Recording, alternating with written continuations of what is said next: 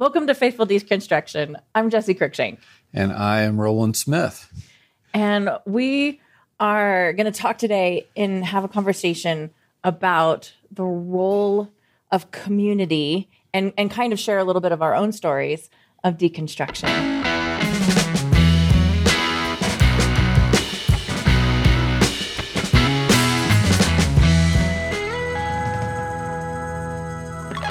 In the last episode, we heard from Greg and we heard about how he had deconstructed the way he thought about church mm-hmm. and and just that uh, fantastic and interesting and painful journey of just changing it all up and mm-hmm. and realizing that the things that he held most dear weren't finding an expression in and that maybe he had he had chosen some paths wrong or or at least mm-hmm. that there mm-hmm. was a better way and it's hard to kind of get over yourself yeah. a little bit. So you and i have both done that. Yeah. and and i want to talk about that but i want to take us back before we do to this very fascinating part about the tower of babel story. Mm-hmm. and that is that it's located in genesis 11 and it is in the middle of and and the the lineage of shem.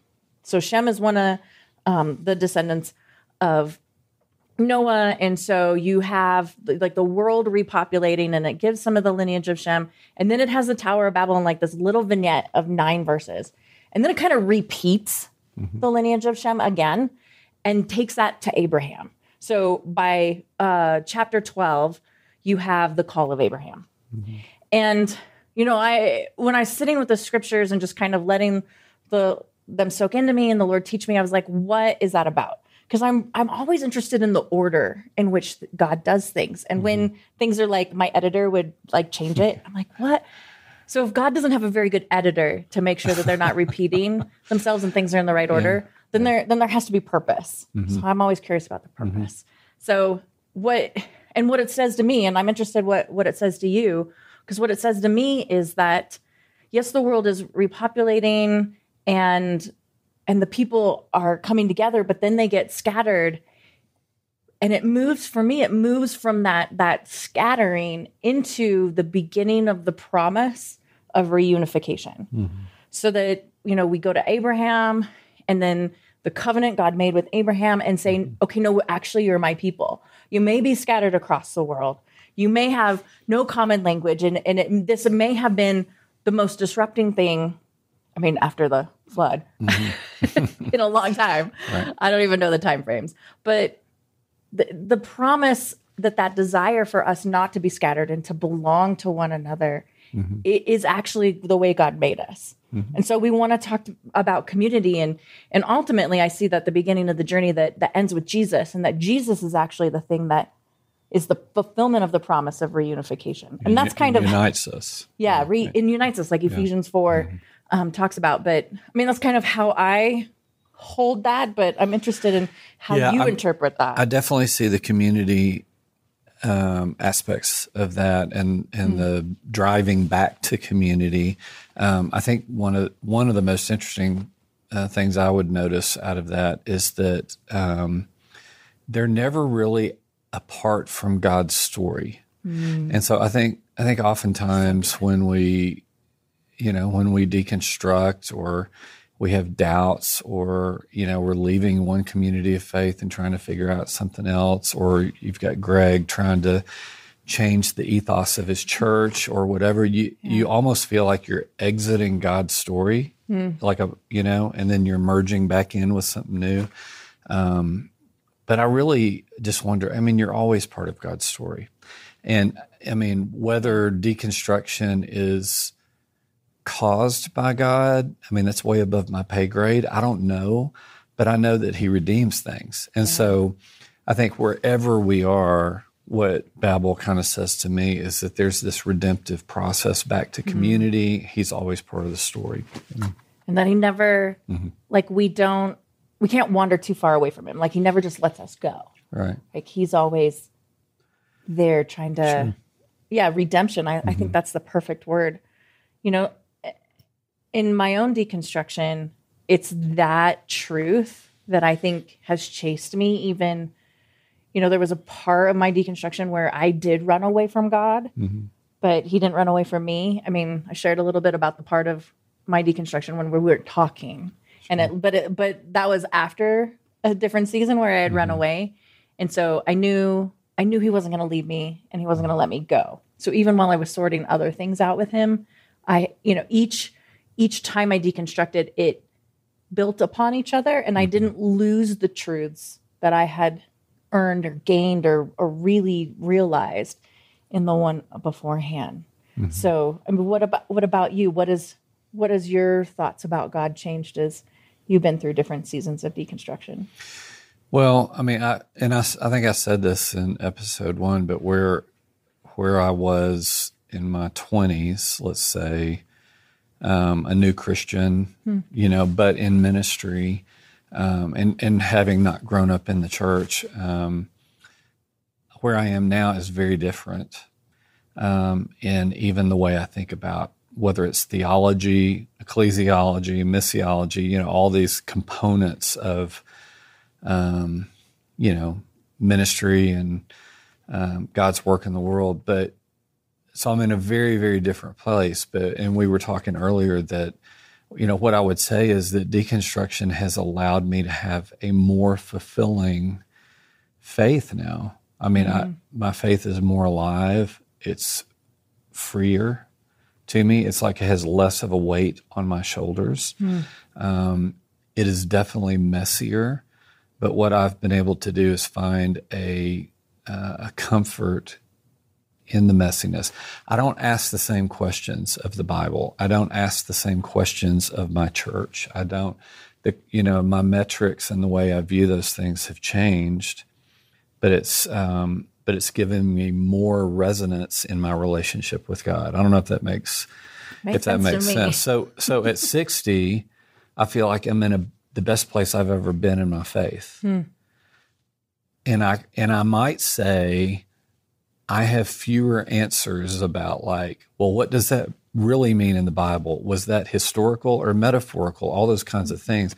I think I have fewer answers for someone but I feel like I know more about God than I ever did.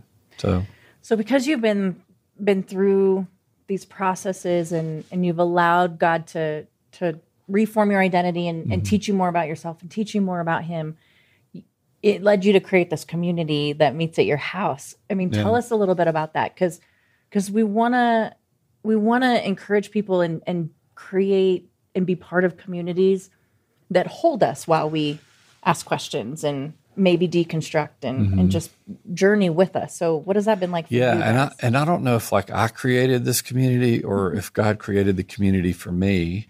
Mm. It's a you know, it's just like anything like that. You you you're blessed by what you feel led to start, you know. Um, but it was during COVID and our neighborhood was in upheaval like neighborhoods around the country and um, people couldn't meet in churches or small groups or those kinds of things. And I, you know, I think at that time you could meet outside in groups of 10 or whatever the rule was. And uh, so I just, I went on this little thing called Nextdoor which a lot of people have Nextdoor um, apps and stuff. And it's just a communication device for your city or neighborhood. If you, if you have Nextdoor, you should go find it because it's the best way to to kind of live missionally into stuff. Um, and I just I just put out an invitation. I said, hey, if you're uh, if you're a Christ follower and you're finding COVID and all these things, um, these tensions uh, in your life. Um, would anyone like to meet down at the park? We've got a park about two blocks away, uh, and I'll bring coffee, and we can just talk about, you know, all this stuff that's going on in our lives and kind of get it off our chests and all that. And so, you know, there were a few people that said yes. And so um, I came down here to our church community, made coffee, took it down to the park, and met some people and met um, a couple of uh, uh, younger girls that told just like told their whole story transparently. And it was, Hmm. You know, it was one of those deconstructive stories that that was from kind of a church abuse um, structure, um, and out of that,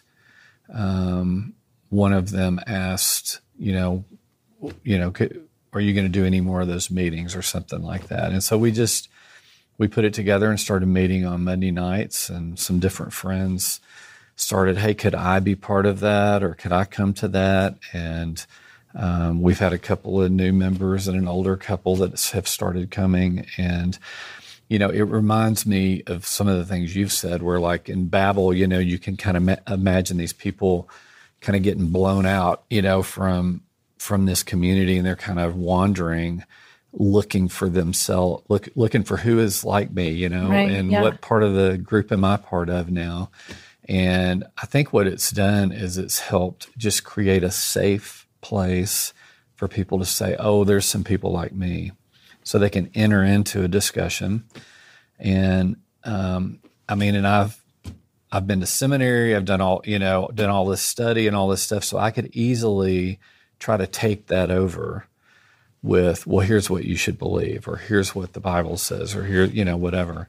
Um, and so I think what my deconstruction has helped me do is sit with people like that and it's whether they're saying, I don't know if I believe in God anymore, to um, I really love Jesus and I hate the church, or I'm trying to figure out a way back into the church, whatever it is.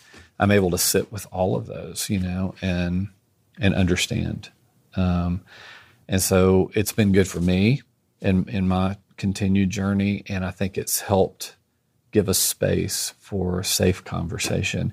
And the fruit of it is there are some redemptive stories of people finding their way back into community. I mean, we heard that from Nicole. Mm-hmm. She's yeah. part of that group, and that was her first step back in. And now she's kind of, you know, coming to a larger, you know, um, worship gathering. Which I mean, that's not the that's not necessarily the goal.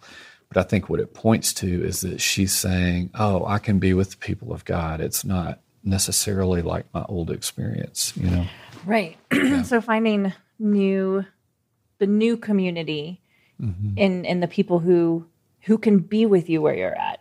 I mean, is there anything from your past, from your own journey of deconstruction? that you remember and you tried you know like like was there anybody who journeyed with you well that you then try to model and and and do the same thing?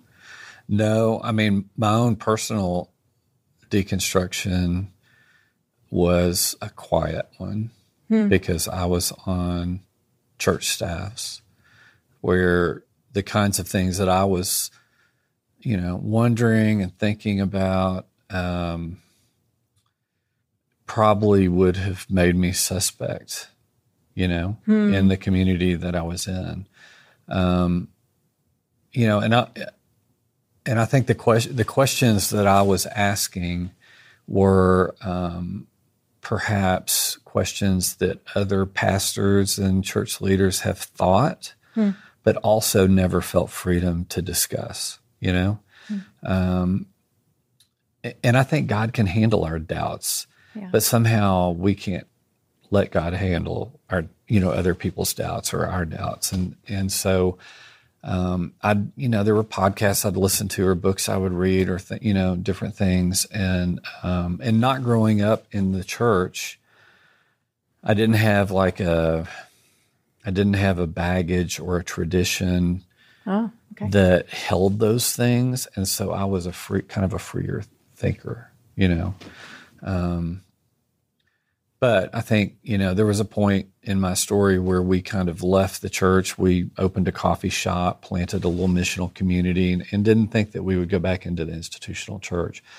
The, the staff that I'm on at the church I'm at now um, is a very different place, and it welcomes, we're really welcoming of different journeys and different ways of thinking. And so, um, you know, or I probably wouldn't be on a church staff, you know, if it weren't that. Yeah. Yeah. I mean, that reminds me of what Toby said, right? Where he was talking about being with people and just holding the space with them, understanding that that there may be things of the old environment that are triggering. Right. You know, whatever whatever that that past story is. And, you know, so sometimes people change whole denominations or they go from being evangelical to being orthodox or from Catholic to, mm-hmm. you know, evangelical. I mean, like like we kind of str- we kind of change major theology streams because those are different experiences of Yeah. of church in profound ways and and Toby just you know talking about creating a space that was that people could come into and and they could have a conversation about Jesus without being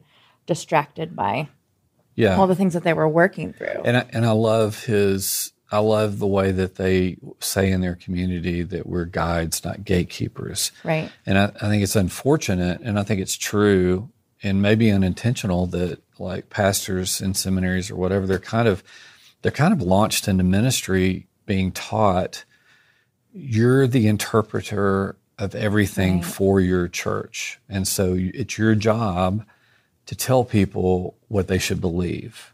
You know, Right, because they're trained that Becau- ortho, orthodoxy or that agreement of belief yeah. is the thing that unites us. is the thing that unites us. Whereas now I think the journey toward Jesus is the thing that unites us. Yeah. No, and and so, um, so yeah, I think I think if we could just if a lot if a lot of us as church leaders could just make that shift of I'm here to help be a guide in a community. I mean, that's what God's called me to. That's why I did all the extra education or whatever, studied Greek or whatever, you know. I'm just here to be a guide.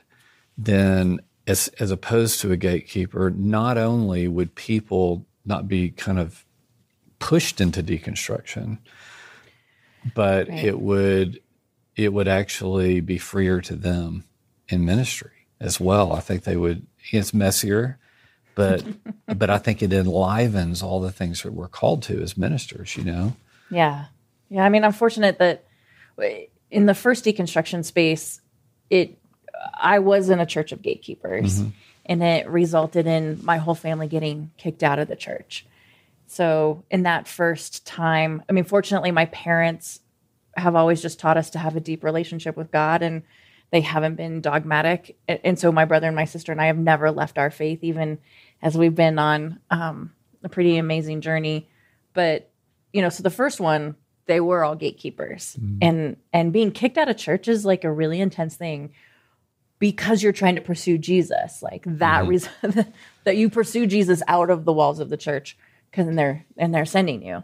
Mm. But then in the second one, um, I was part of just this amazing faith community where everybody was guides, literally like mountain guides and wilderness guides and mm-hmm. and everything. And so everybody held that posture, and it was like this community of 200 people to help just hold that space with me. And where one person didn't like was like, I have no idea how to how to help you with this. Not that they mm-hmm. were looking for answers, but they just didn't even know how to encourage or coach. Sure. Then they would be like, okay, go talk to this person. And that person would be like, oh, yeah, this doesn't intimidate me. Let me just sit with you. And sometimes they had wisdom and sometimes they just had presence. And so, like, I learned to not be afraid of mm-hmm. the questions and they and they did it as a group project like my growth and development was the group pro- was a project of the group as not in a bad project way but like like they weren't trying to fix me. They just took collective responsibility for me as a disciple of jesus and they did that mm-hmm. for everyone else right? So Sure. it's just phenomenal.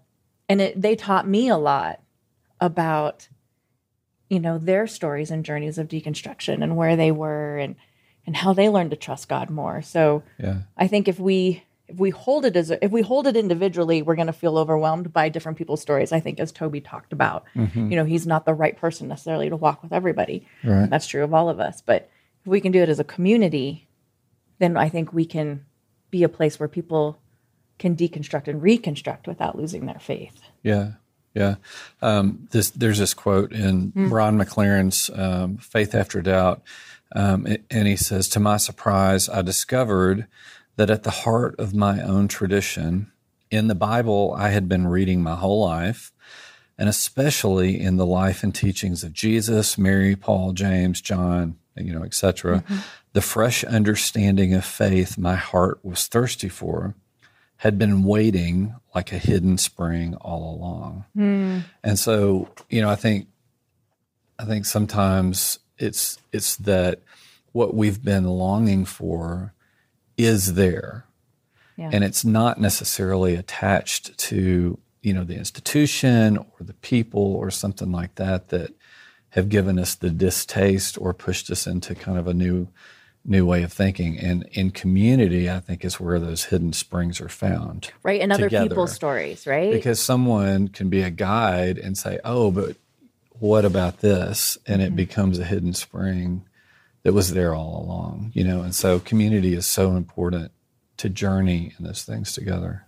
Yeah. I think eh, the research shows that whether or not a person loses their faith mm-hmm. in the mm-hmm. deconstructive spaces and the two different ones really has to do with the community mm-hmm. right so if the community says well for you to ask questions means you don't have faith right. and they kick you out like you're much more likely to abandon your faith because you don't have somebody to show you those springs and you're going to end up just wandering over there. While i feel like in the research shows that a community that can hold that then you you hang on to your faith even while you find different beliefs about things or or examine your beliefs and come you know come to the same conclusion come to different conclusions. But the community really is the key factor in yeah. whether or not people keep their faith. So if you know if we do it alone we're more likely to lose our faith but if yeah. we do if, but finding somebody like that group you have uh, that's more likely to help us endure and, and just not lose sight of how God is also moving mm-hmm. in the situation, that we still are in God's story. Yeah. I mean, think about the disciples and what they must have been thinking as mm-hmm. a group. Because most of these guys probably, and I'm sure they were, they were used to Hebraic rhythms of faith and the, the temple and sacrifice and all these things. And then Jesus comes along and, and starts deconstructing. I mean, it's basically what he's doing. So they are a community walking through this and and you even see it a few times in scripture where it's you know it may not say it um, but you can see jesus say something and you can imagine them just looking at each other like what like we're going to eat with what? Who? Sinners and tax collectors? Are you kidding? And so he's like teaching them along the way and they find these new springs or this new way this new kingdom which is gospel, good news, right? And so I think, um, you know, maybe even our deconstruction is a discovery of good news, hmm. what it, what the gospel really is, and at times because, you know, like people like Nicole um, or what Toby has experienced or what Greg, Greg is shifting from can feel a little more legalistic um, and so, just like Jesus leading from a more legalistic culture into a good news kingdom right. that's based on relationship um, with Him, maybe that's what we can seek too is a gospel. And you could just call it we're looking for good news, not deconstruction, you know? Yeah. I mean, I think if my hope is for the people who are listening to this and the communities that are listening to this, the communities um, see themselves as having a vital role, not mm-hmm. in having answers, but in having presence and patience, and and at least just continuing to recenter the conversation on mm-hmm. Jesus, right? So, where where's Jesus? Who is Jesus in this moment for us? What is what might Jesus be saying to us? Where's the mm-hmm. example in Scripture? And we can walk away from or, or let all the rest of it go and find that centered set mm-hmm. on on Jesus's life in us. So as a community focused on Jesus, I mean, I don't know what we figure out or if we figure anything out, but at least we can have that unity in him, which I think yeah. is the promise yeah. on the other side of the Tower of Babel. Yeah. That's my hope. That's my hope for the communities as we walk forward. Yeah, and I would just I would just say to anyone whether you're a pastor wondering about things or just a person, you know, trying to frame a new um, paradigm of Jesus and God and faith that it, you're not alone. I mean, mm-hmm. there. I mean, we know there are just scores of people that have been part of church or faith, and there are scores of pastors out there asking questions. And whatever spectrum of this you're in, uh, you're not alone. And um, and I know that we would offer to help try to help connect to communities. But I mean, whatever city it is, whatever state it is, um, there are communities of people that are trying to figure this out. And so f- to find one, you know, and journey in it. Yeah, Yeah. that's uh, that's my prayer too. Yeah. Yeah. Hmm. Well, I appreciate you sharing that because I think the the danger would be feeling that we're alone and that we can get lost in the wilderness all by ourselves. So, as the African parable says, you know, if you want to go fast, go alone, but if you want to go far, go together. Yeah. Yeah. That's great. That's great. Well, thank you for being with us. We just hope that these conversations help you find the journey of deconstructing without losing your faith. Thank you for tuning in for Faithful Deconstruction. As a listener to this podcast, we wanted to make available to you a free download entitled Six Questions of Faithfulness. They are questions that help you both honor God and the journey you're on. You are not alone and you're not lost, even if it might feel like it. Go to Whoology.co for access to our free resources today.